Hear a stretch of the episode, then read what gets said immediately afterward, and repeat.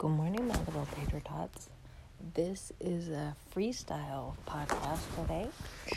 Um, so I wanted to talk to you about the choices we make. I started off taking not vitamins, but I can't even think of the word right now.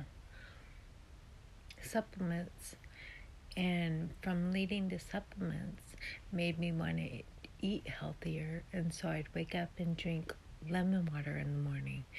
And that made me want to start working out toning my body.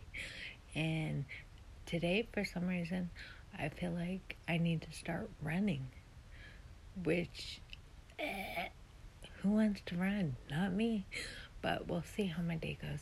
Anyways I just wanted you to think about what you can do today that your future self will thank you for. It doesn't have to be a big thing, just something small. Plant that seed and see where it leads. Have a good day. Love you.